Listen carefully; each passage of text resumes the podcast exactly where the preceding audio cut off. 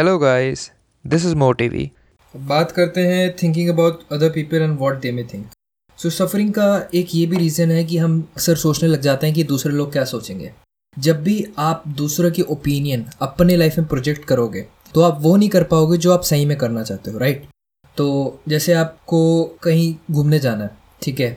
और आप तुरंत जाके किसी से बात करो कि मैं जाना चाहता हूँ यहाँ पे। वो अपना ओपिनियन देंगे और हो सकता है कि उनका जो ओपिनियन हो वो आपके साथ कॉन्साइड ना हो।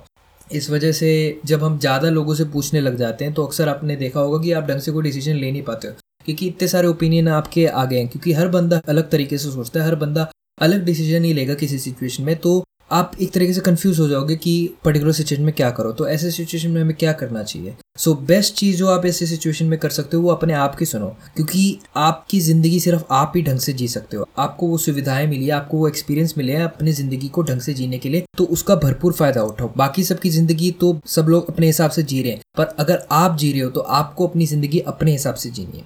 तो दूसरों के ओपिनियन के बारे में मत सोचो। दुनिया में हर इंसान के पास अपना ओपिनियन चाहे भिखारी हो, चाहे बहुत बड़ा करोड़पति हो। तो अगर आप हर बंदे की चिंता करोगे, हर बंदे के ओपिनियन के बारे में सोचोगे तो आप वो चीज़ें नहीं कर पाओगे जो आप करना चाहते हो, क्योंकि जो ज़िंदगी है वो मोमेंट टू मोमेंट ही जी जाती है। अब मोमेंट में आप चीज़ों के बारे में सोच सकते हो या चीज़ों को जी सकते हो, दोनों चीज़ें एक टाइम पे नहीं कर सकते। तो आप एक ही चीज़ कर सकते हो तो क्यों ना उसे जियो, अपने तरीके से जियो, जो आपको लगता है सही है वो करो। हो सकता है बाकी लोगों को ना लगे, उनकी चिंता मत करो। उनको अपनी ज़िंदगी जीने दो, उनको कहो कि तुम अपने, अपनी चीज़ से ध्यान रखो। अगर कोई ज़बरदस्ती आके ओपिनियन देता है तो उन्हें डायरेक्ट बोलो कि thanks for the opinion but I didn't ask for it ठीक है ठीक है, तुमने ओपिनियन दे दिया, पर मैंने पूछा नहीं था, ना मेरे को ज़रूरत है। तो अपने काम से काम रखो। कभी कभी ऐसा एटीट्यूड रखना ज़रूरी है, वरना लोग हावी हो जाते हैं। और लोग हावी हो जाएँगे तो आप फिर से अपनी ज़िंदगी नहीं जी पाओगे। मैं हर समय में यही कह रहा हूँ कि अपनी ज़िंदगी अपने ऑथेंटिक तरीके से जियो। आपको डिफाइन करना है कि आप क्या एक्सेप्ट करते हो अपने लाइफ में और क्या नहीं एक्सेप्ट करते लाइफ में। अगर आप दूसरों के हिसाब से चलोगे कि क्या एक्सेप्ट करते हैं, क्या नहीं एक्सेप्ट करते तो एक तरीके से आप अपना पावर दूसरों को दे रहे हो। फिर दूसरे आराम से आपको कंट्रोल कर सकते हैं। ठीक है, यही होता है ज़्यादातर। हम अपना पावर दूसरों को दे देते हैं, फिर दूसरे अपने इशारों पर हमें नचाते हैं। तो ऐसा क्यों कर रहे हो आप? ये भी एक तरीके से आपको सफ़र करवाएगा, क्योंकि जो सामने वाला है, वो तो अपने हिसाब से ही चलेगा, अपना ही फ़ायदा देखेगा। पर आपकी ज़िम्मेदारी है कि आप अपना फ़ायदा देखो किसी भी सिचुएशन में, आप अपनी खुशी देखो किसी भी सिचुएशन में।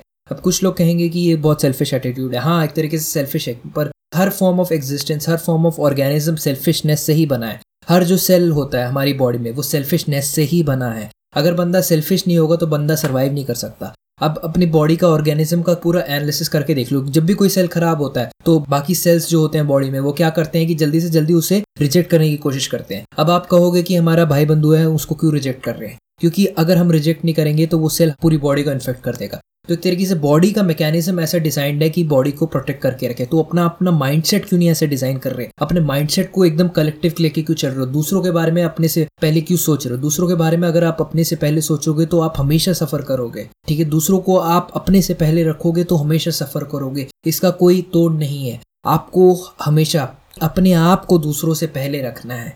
ठीक है, अब कुछ लोग इसे एक्सट्रीम में लेके चले जाते हैं। हर सिचुएशन में अपने आप को ही आगे रख देते हैं, इस हद तक कि दूसरे का इतना नुकसान हो जाता है। ठीक है, उस जगह पे थोड़ा आपको कंपैशन लाना है। अपने कॉज के लिए इतना आगे भी नहीं जाना है कि दूसरे की चीज़ को छीन के आप उनके हाथ से निकाल लो। उनके खाने को उनके हाथ से छीन लो। ये हरकत भी नहीं करनी है। आपको बैलेंस खुद एक्सपीरियंस के थ्रू ढूंढना है।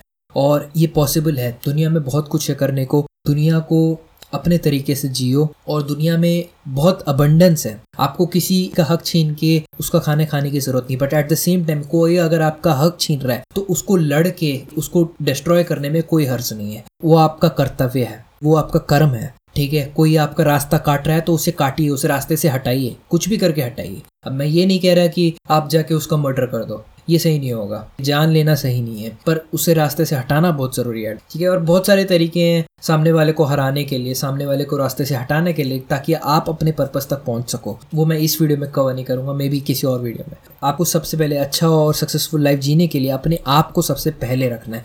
दूसरों के बारे में नहीं सोचना है, दूसरे भाड़ में गए, दूसरे आने नहीं वाले सिर्फ़ जितने भी लोग हैं, आने नहीं वाले जब आपको मैक्सिमम लोग आने नहीं वाले जब आपको ज़रूरत होगी तो क्यों उनके बारे में सोचो? भाड़ में जाए। आप अपने आप पे फोकस करो। आपके पास इतना टाइम नहीं होना चाहिए कि आप दूसरे के बारे में सोचो। अगर आपके पास इतना टाइम बच रहा है तो ज़रूर आप वो चीज़ें नहीं कर रहे जो आपको अभी करना चाहिए। आप अपने वक्त का पूरा उपयोग नहीं कर रहे। आप उन सारी चीज़ों में चूक रहे हो जो आपको करना चाहिए।